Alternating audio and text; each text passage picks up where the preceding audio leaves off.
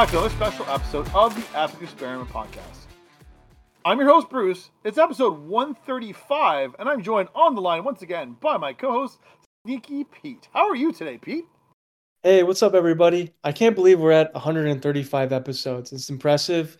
Uh, Wow, hopefully, huh? we can get to 200 soon. It's good to be back here talking about all things magic with you. All. If you like what you're hearing, our content is on the Lotus Council website, thelotuscouncil.com, and it's circulating now on various Discord servers. So you you can find us out there on interwebs. Yeah, we're all over the place, and uh, and hopefully uh, getting out there a little bit more. Uh, it's good to see a few more people tuning in each and every week. Uh, so it's always nice to hear. So if you want to uh, find it, go down into the show notes and find the link to the Lotus Council itself. You can find the show free there for everyone to uh, to check out, and a really active Discord full of cool people who want to talk to you about all sorts of cool things. We humbly thank you for your support as well. And uh, let's just jump in. I'm excited about our segments today. And uh, Bruce, you want to take us away with this first card? It's Oh. a fun little card, but Yeah, like commander, right? So yeah, like so I I was looking around and I and audience I was picking up uh, I usually go through Scryfall and found I found this little card here and it's called Emerge Unscathed, which is uh, originally reprinted in Rise of the Eldrazi and it reads like this: For a single white instant, target creature you control gains protection from the color of your choice until the end of turn, and it also has rebound. So, and rebound is an ability where at the beginning of your next turn, you can cast this card from exile without paying its mana cost.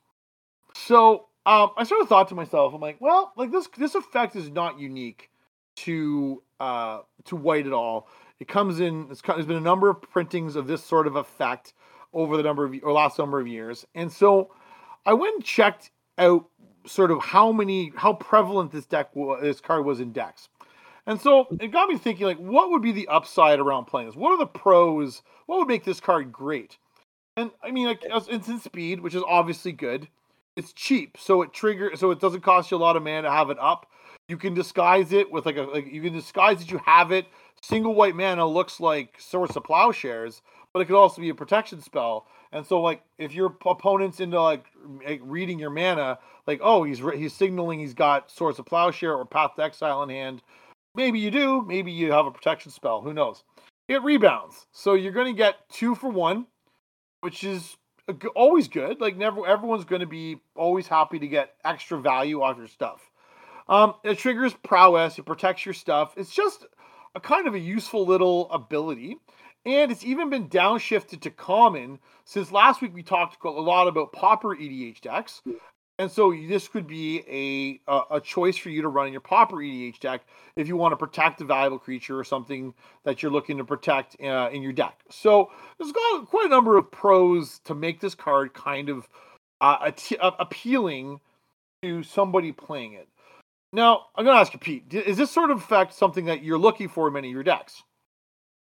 I mean, I think there are better ways to protect your creatures, but um, looking at like the commanders that, that would utilize this deck on EDHREC, a lot of them care about your creatures being targeted in one way or the other as well.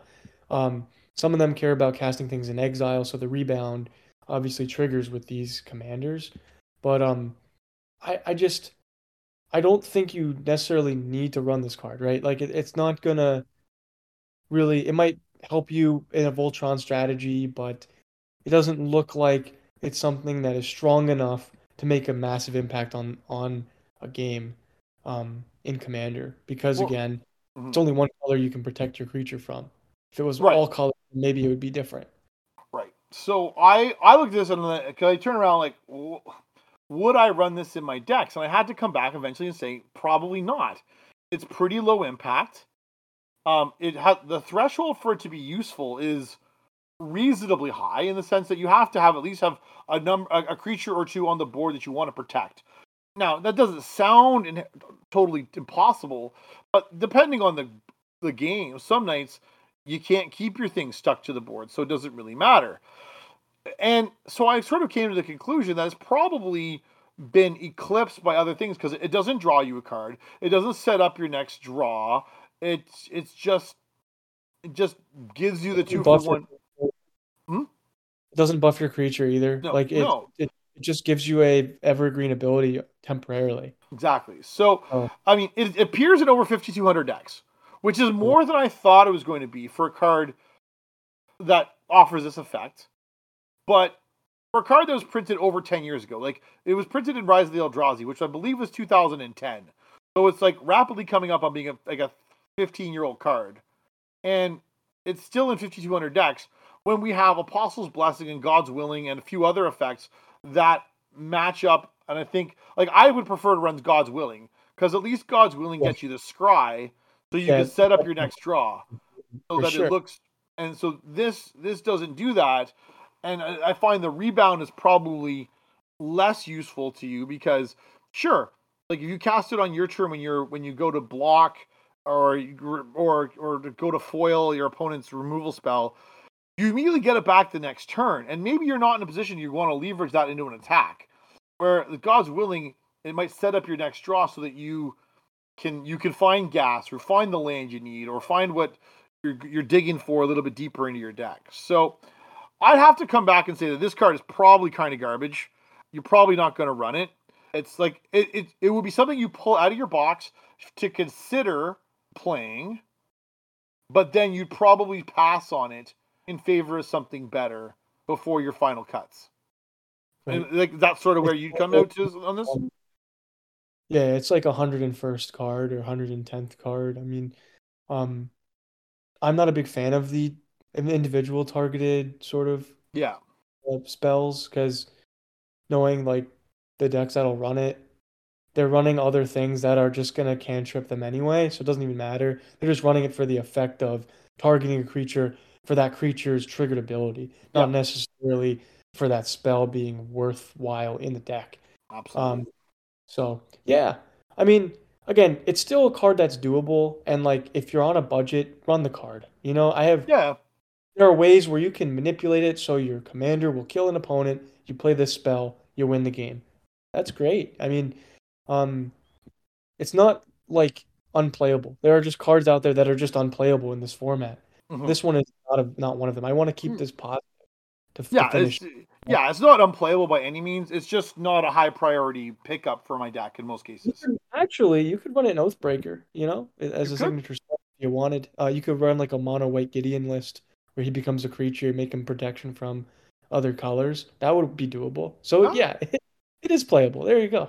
It is playable for sure, but like you say, it's a little on the low impact side and probably going to get passed over for something a little bit better. Anyway, So what here's what have you got tonight? so speaking of um, cards that you probably could run and get away with running, uh, this card is called Dark Suspicions. All right, it's an old card from Plane Shift, so it's very old. Um, it's a two black uh, mana source and two colorless enchantment, and it says at the beginning of each opponent's upkeep, that player loses X life, where X is the number of cards in that player's hand minus the number of cards in your hand. Interestingly enough, like in Commander, a lot of people play a ton of draw effects, right? Rhystic Studies. Um, they run other cards that allow them to draw like a full grip of seven. Um, and I've played a lot of decks in the last few months and years that care about card draw. Omnath um, is a, the four colored one. There's other popular ones out there like uh, Niv Mizzet where drawing creates an impact. You can punish that player for being greedy. I think it's a leveling sort of effect, especially if you're playing an aggressive deck or something that cares about discarding cards for value. Um, even if you're playing something that runs out of gas quickly, or you're milling yourself and not really caring about cards you select and draw, um, this deck card could fit in a lot of decks. Is what I'm trying to say. I think it's flexible to punish someone who's greedy.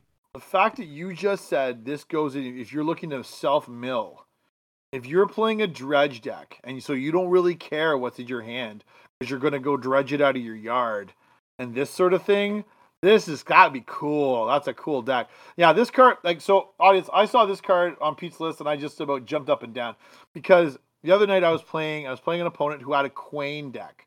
If you've seen Kwain go, it's a cute little bunny rabbit from modern, uh, Commander Legends 1 that draws the table cards. And Yeah. it, it plays out as like let's everybody draw cards. Haha, I'm I'm all cute and funny. Oh, I'm gonna make you draw a million cards and you die. And Yeah. so like So like the other combo with this would be like Forced Fruition and Dark Suspicions, right? Because it's it sounds like an alliteration, which is cool, but also it's catchy. But also, um, they're they're gonna draw a, seven cards every time they cast a spell, so they're guaranteed to have seven or more cards in hand, more than you will. You know, they'll have more cards in hand than you will.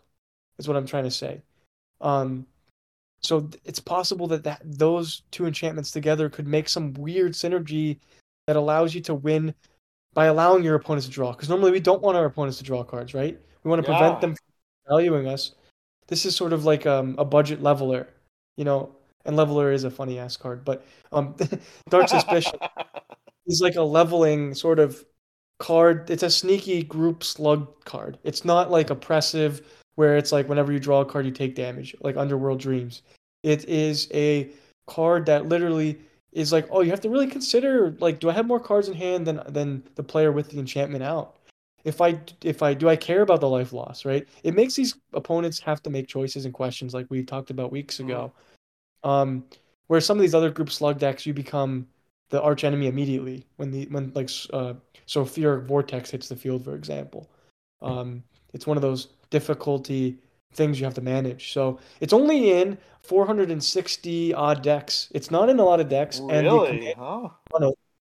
the com- the top five commanders that run it is Nekusar, which is obvious because Yeah. Nekusar want to draw cards. The uh, so, Sizen, the Perverter of Truth, again force force draw.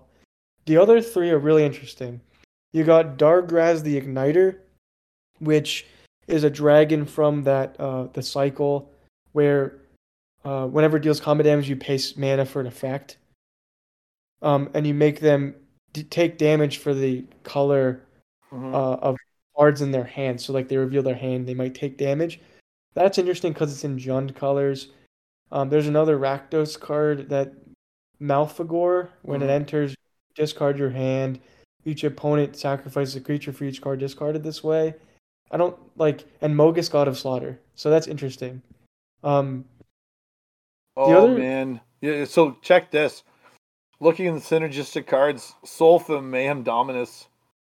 it doesn't work though because it's not damage. It's just life loss. So that's Still- like a mistake. Yeah, doesn't work, does it?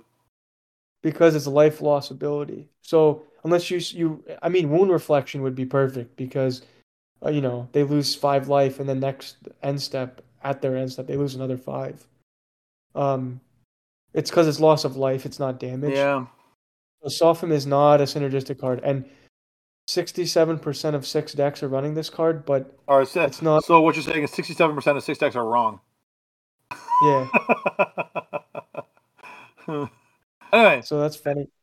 Yeah, so it's cool, right? Like it's just a cool card that it, like it's not played a lot. Um, it's a budget sort of group slug effect, which I appreciate because I think it's interesting that you'll have to get around this enchantment. It's Mhm. like a challenge yeah. sort of run it. Um, surprised that Sheoldred is not it's not in a Sheoldred deck much. Yet. Um yet. Although after this release of this podcast, maybe that'll change. because it shows it shows up as, as one of the top cards that go along with it. So I think I think the, the time will be coming soon when uh, Sheoldred players may looking to adopt this. Uh, there's a lot of people Right. don't know about this sort of card uh, because it is printed from the early 2000s. We're talking over 20 years ago. Um, it may not be something that people are really apprised of and have seen, or nor are they prepared to to face it down. So I think you're if you put this in your deck, folks, like like obviously you're going to be looking to, to maximize, you know, you having a small hand, uh, taking advantage of your opponents who are perhaps being greedy and drawing a bunch of cards. And I think you're going to get a, a lot of people double checking and saying, "I'm sorry, can I read that one again, please?" And uh, Yeah. at that point, you know you've brought something special to the table, um, and made made everybody sit up and take notice yet one more time, um, for yeah for a pretty cool card. And it's not that expensive. It's like 20, tw- 40 cents, I think I saw Yeah, on the on the high end, if you wanted on the like, high uh, end, quote unquote. Yeah. So the, the older edition of this card. so yeah, that's a cool card. I like it. I think that is definitely not garbage. That is borderline great. Uh, you just need to put yourself in the right sh- right aggressive shell, and away we go. Yeah. Um. So this this this flows us right nicely into our next segment, which is just talking about how to lose in games. Mm-hmm. Bruce and I have had this discussion before. Um, we vented to each other about frustrations with players we played with at like LGSs or on Discord sometimes where we felt like there were some situations that either went unfairly for us or the other players at the table or whatever that pertains to this idea of losing. Because let's face it, Bruce and I are both competitive people. yeah, it's true. Uh, but I also like, also like, at some point it got me thinking. Like I've been thinking, I've been playing, you know, for the pandemic now, and now that the worst of the pandemic has passed, playing online. And one of the things that I, you know, how do you get the same group of people to keep coming back and playing together? And particularly if you're playing with people all over the place, right? Like when we're playing on Spell Table, no one's like you don't have to play with the same play group just because you live close together geographically. Like when you were all when everyone plays at the same store, you end up playing the same dudes because everybody lives nearby and you all show up, right? But when you're playing mm. online, like literally, like like if you want to say I like to play tonight, you may not play the same two, same dude two nights in a row. You're going to get different people, and so how do you sort of get the same groups of people always coming back to play together? Because I mean, I've found that my experience has been that we keep coming back to the same sort of groups of pods, uh, same same pods, the same you know four, five, six guys. All right, hey, like take turns to play together to sort of create like an online play group that you know sort of coalesces. But how do you get to that and without having it be a bit of a mess because you know you're not playing face to face, so you you there's no you know you, you don't have the same personal connection as you would if you were playing with the same mates you've been playing with since you were 15 right?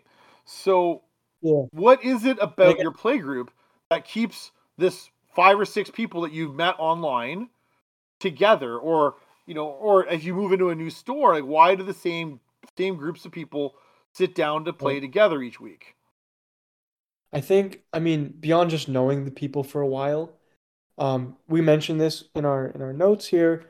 Um, i mean rule zero how do you win and how fast?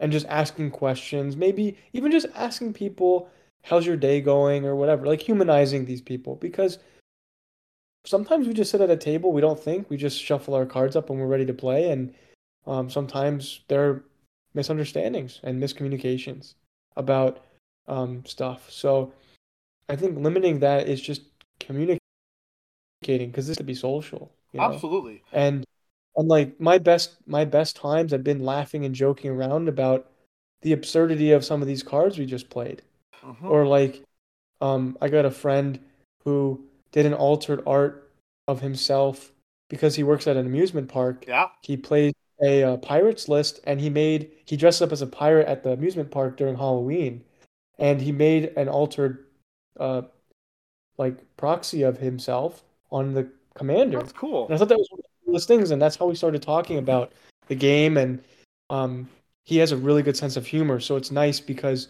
you can play the more risky strategies and he won't get upset because he doesn't really care. He's just there to have fun and play the game. And I I hope to gain that sort of control eventually in my own life with playing because if you can just laugh about even the worst outcomes in the game, I'm saying outcomes in quotes because it's just a game and we're gonna you know we'll be waking up tomorrow and nothing nothing has really changed, right? Absolutely. Um so yeah, just I guess talking through these these lines of play and um, optimizing ourselves. Bruce and I always have good conversations because we always joke around with each other. We've known each other for a few years now. That when we play together, we'll target each other jokingly, not necessarily because we should. Sometimes, absolutely, absolutely.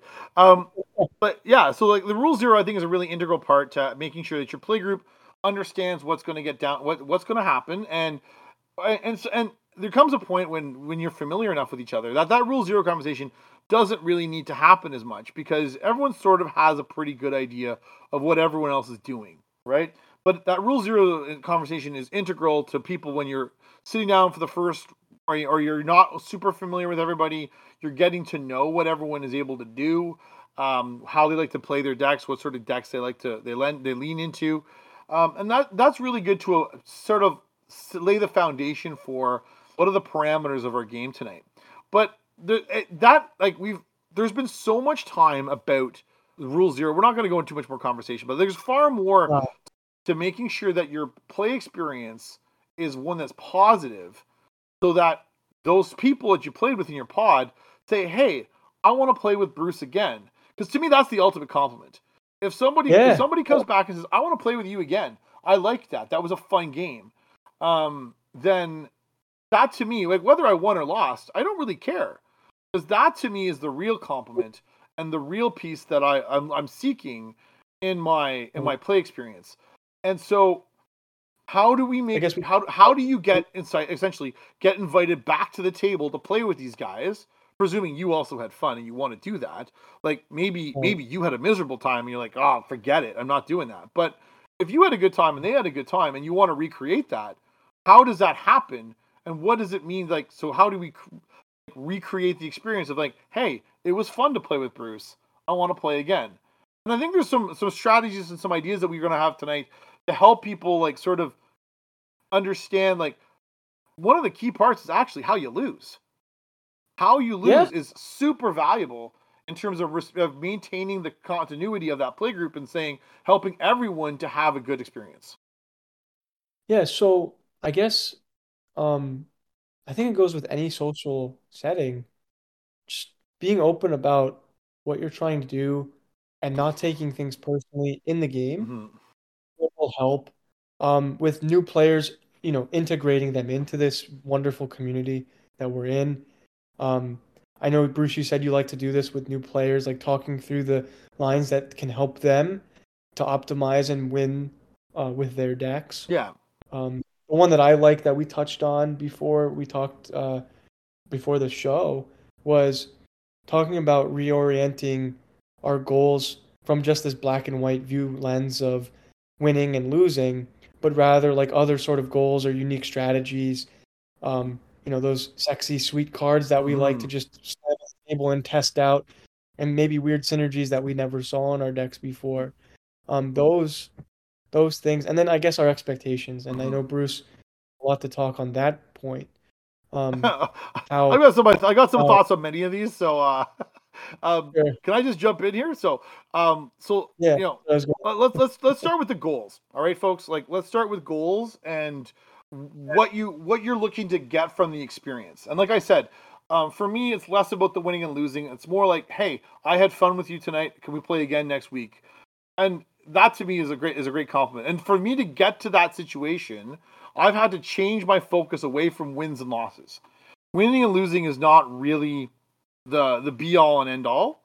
Um, and for for me, I, when I was a when I was a, a teenager, I ran track and field and cross country, and I did a lot of races. And if anybody's done a lot of races before, I mean, you line up at the start line and there could be there's, there's a lot of other runners that are with you and a lot of them are, are, are excellent too so the chances of you being the guy who's first across the finish line is pretty low in fact it's really low and so lots of runners even like whether you run a 10k or a marathon or you just run you know you you you run the five kilometer rate fun run in your local community on you know july the 4th or canada day or whenever you do it you probably have your own internal goals for motivating you to do it, whether it's a fitness goal, a time goal, a pacing goal.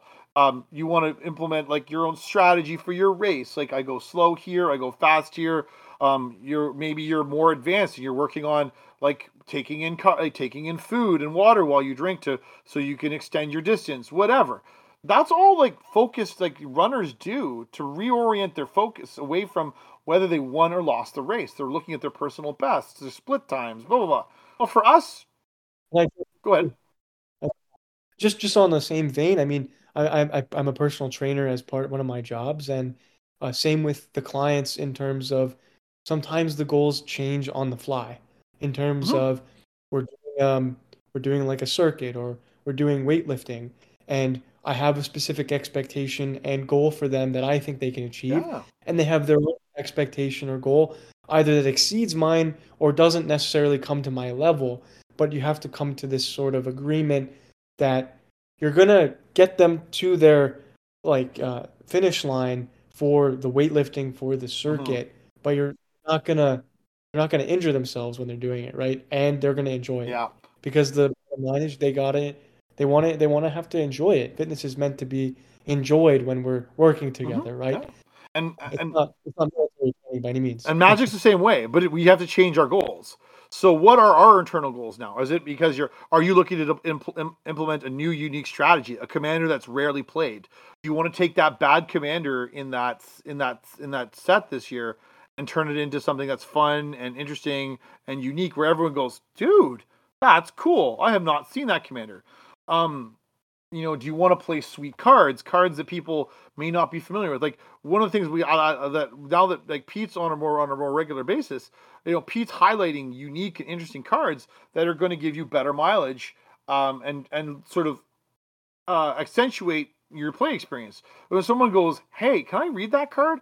I haven't seen that before. That's cool," and that's that's a really rewarding experience in its own right. Were you able to were you able to have some synergy pieces work together to sort of create um, an interesting board state or or present a problem for your opponents that they had to overcome?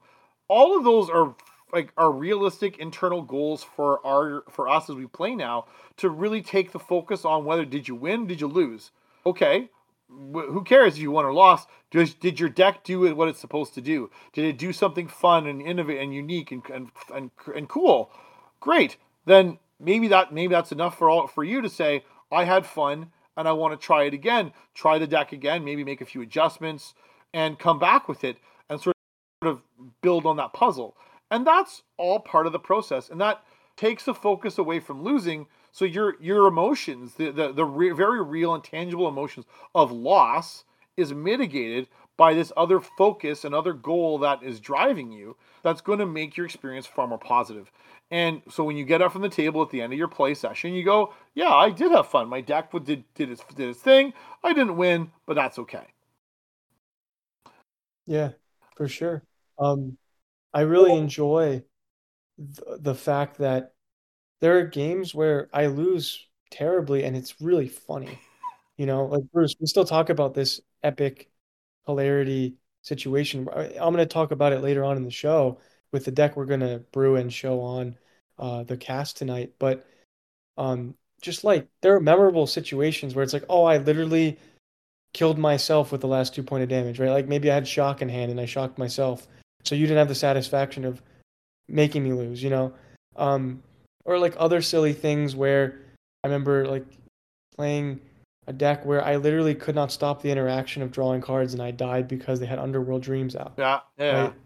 Just really funny. Like I literally could not I had nothing in my deck to remove that Yeah. card.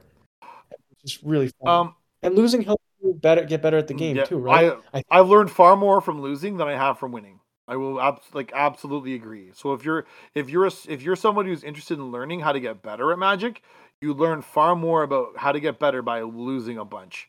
Uh, obviously, you need to think about it and not just uh, like brush it off, but learn like learning like you lose and you reflect on what happened, and then you'll see that you're there's development and growth being made. So Right. So just our last t- point before the third segment, um, just like managing your emotions about uh, the loss and the situation. So it just ties into what we just talked about. yeah, Um, so, not make the situation difficult. I feel like people, they, uh, they get frustrated, right? And they they're like, why did I lose? Like, uh, terrible. And I, I want to provide like an example real quick that I play on a billiards league on Monday nights, and there's a guy on my team actually who is very hard to deal with because he's really, really competitive. It's his Super Bowl every every Monday, right? He Oh, boy. he wants to win, and, oh boy, and he doesn't know how to lose. And when he loses, like he lost two games this past week, he was complaining, and then he eventually stopped talking about it. But it was just a reminder that like why are you here to play this game? Are you here to complain and when you lose? Are you here to like learn something if you lose? or do you relish the victory and over accentuate that you won? You know what I mean? Yeah. I, I'd rather, I'd rather that you don't. If you're not gonna, if you're gonna be miserable, then why are you gonna play this Mm-hmm. game? I guess. So, Right. m- my view with, with in terms of expectations is that Magic is a game that lends itself to everybody thinking they're the smartest guy in the room. Like that's what everyone thinks. Like, oh yeah, yeah, my deck is good. Is the is the only deck to do that? I'm like, okay, taking me a long time, but I probably I recognize I'm probably not the smartest guy in the room. All right, that doesn't sure? That doesn't mean I can't enjoy the game. All right. So, I mean, I've watched, you know, let's be real. The smartest guy in the room is probably the guy playing professionally, winning the the, the pro tour. Like that guy, that, that guy is is next level. Even on a pro tour, their percentage win rate is what 30, 40 percent. So it's not like they win every single game. Absolutely. They just have So, they just have a higher win than everybody Yeah. else. So so, but so so us as players just need to figure out where we fit in the grander scheme of the game, and like recognize like yeah, there are players who are better than us. Uh, there you, we can learn things from other players. Uh, we can still enjoy the game for what it is. Same reason people can enjoy sport or music or art or whatever. You may never be the next Picasso or Mozart or Wayne Gretzky, uh, or but Right. you can still enjoy your favorite activities, and just that expectation on yourself, like is going to make your experience be a lot less stressful and get people worked up because people get upset over losing because they're stressed they want to win they're so like like oh like but like look like it's their Stanley Cup, Bruce. It's their it's their Super I get Bowl. it but I, I know, also understand like you're it's, it- it's there's nothing wrong while you're in the moment of enjoying of of of, of competing hard but when it's over and the and, and if you're not the guy winning just to sort of set it down and say, you know what, it's okay. I, I've I've I've been able to like, enjoy it where you are with doing what you're doing, and so I think that sort of mindset, tempering your expectation, is actually really really key towards helping you be a, a graceful loser, so that when you know, so that the other people around you can enjoy the experience too. If that makes sense. Yeah, um, I guess one of the things I learned early on playing competitive sports and you know even playing billiards is the margin of victory is so Mhm. slim, Yeah. and most of the time you're not gonna win. Uh, and I like there are times where like I remember a few weeks ago I was shooting really bad for billiards, right? I was terrible. I could not make a ball in, and I was getting frustrated. And I was talking to my partner about it because it's a it's a it's a doubles league, and he goes, Peter, as long as you make the last shot, the eight ball in, it doesn't matter how you play. It doesn't matter. Um, and if you lose, so what? Like you'll just get it back next time. You know, don't worry about it. Just think about the next Yeah. shot, right? Think about the next card you're gonna draw. You know, think about the next game you're gonna play. Because at the end of the day, this game is meant to be fun with friends, especially this format. Absolutely. So I guess that's my final little thing for this Uh, yeah, I think section. it's, a- I think it's is- a good way to wrap, put a put a bow on that one and wrap it up there for sure. So let's let's bring it with that in mind. Let's come back to the deck you're sharing with us tonight. Um, this this this is uh, I've seen this one go.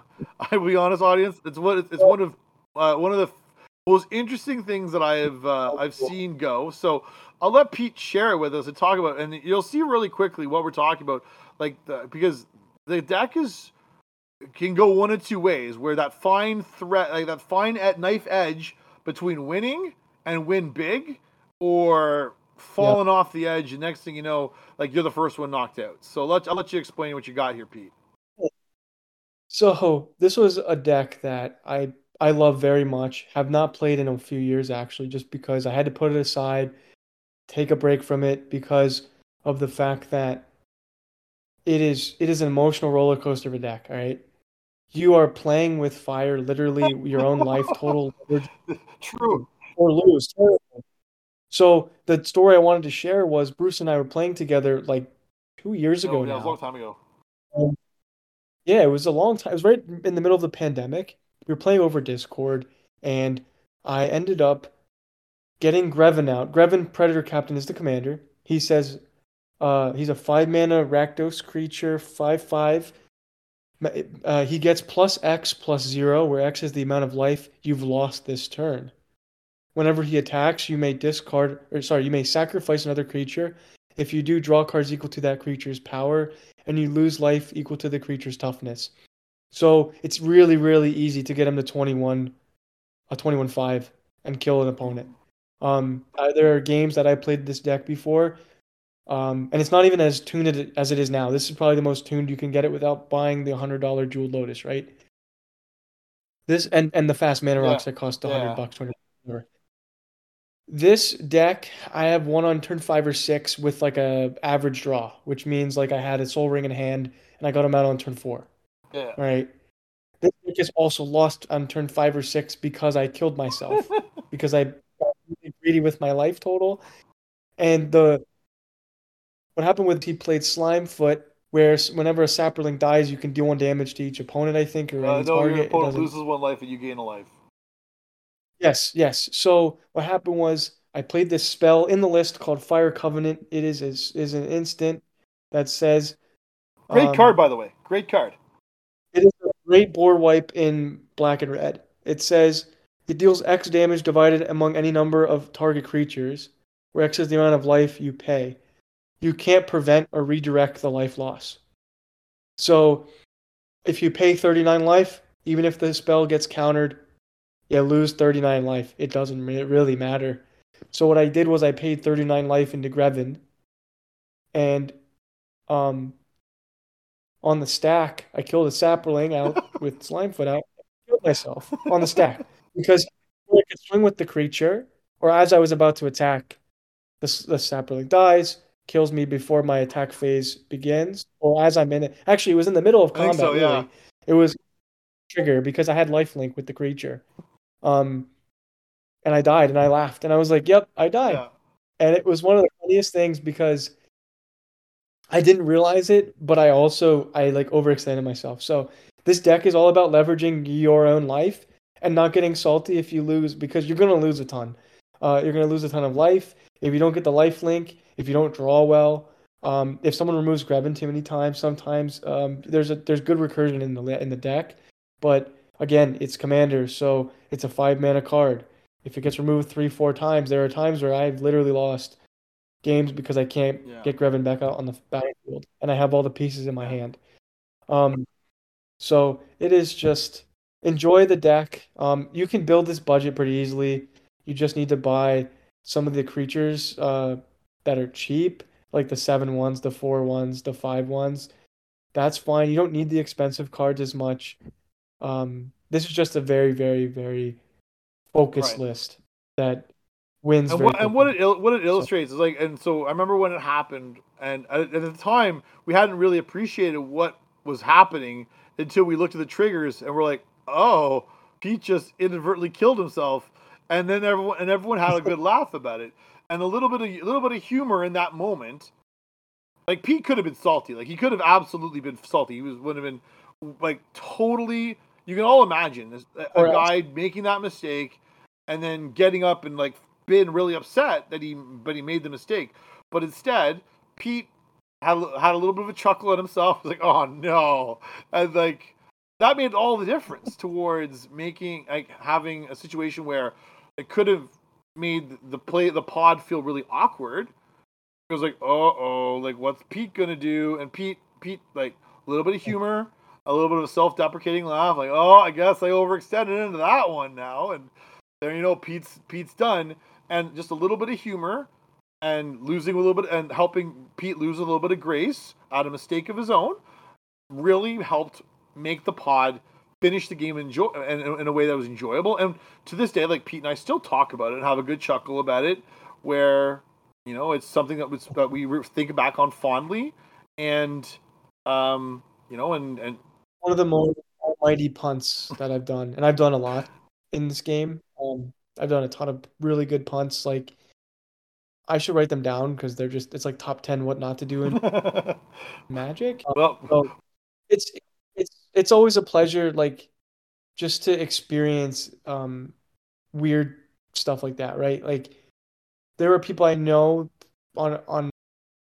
one hand that would be really upset if mm-hmm. that happened yeah. to them because they didn't read yeah. the cards properly, or I didn't read the cards properly. Um, but you know, I, I think I think the deck is so much fun because you're literally on your own Yep. clock. Like you either win or you lose. It's a very straightforward strategy. You're gonna hit someone in the face with the commander damage. You're gonna gain a lot of life back if you have lifelink, and you're gonna just keep Mhm. doing it. Um. So, So yeah, that's so check list. check it out there. It'll be it's in the show notes, and you guys can uh, can see it for yourself and enjoy uh, enjoy a little Greven action. It's uh def and and like we said, like we we Pete learned a lot from that experience. I have no doubt. Um, maybe not to put quite so much into a fire covenant, uh, if nothing else. Uh, don't don't play Slimefoot against or don't don't target the Slimefoot player or the Well, I, I think I think the moral of the story is actually Greven has got to be leery of uh, aristocrat decks generally, um, because sure. of their of their propensity just to um, drain away small portions of life um, that are going to slow a, a, a, a down and could compa- potentially put it in danger of not being able to to implement his full game plan. So that's anyway. That's an aside. That's a stra- strategic choice more than anything. All right. Yeah, with that, I mean, I hope in your pods, uh, everyone, that you can lose with grace. Mm. And thanks for thanks for hearing us out again on the podcast. This is always a fun time with Bruce. And uh, yeah, have a good rest of Yeah. your time. All right, excellent. So, uh, audience, as, as always, if you want to get a hold of us, please check out the show notes. Uh, you can email Pete or uh, me at the podcast. You can follow us on Twitter, on Instagram. You can find all of our decks on Moxfield, and you can follow us on all your favorite po- uh, pod podcast platforms: Podbe- Podbean, iTunes, Google Play, uh, Spotify, Amazon, uh, and thelotuscouncil.com. Thanks very much, everybody. Take care. You have yourselves a great week. Have fun wherever you next play Magic, and we'll talk to you again soon. Thanks very much, everybody. See you soon. See ya. Bye bye.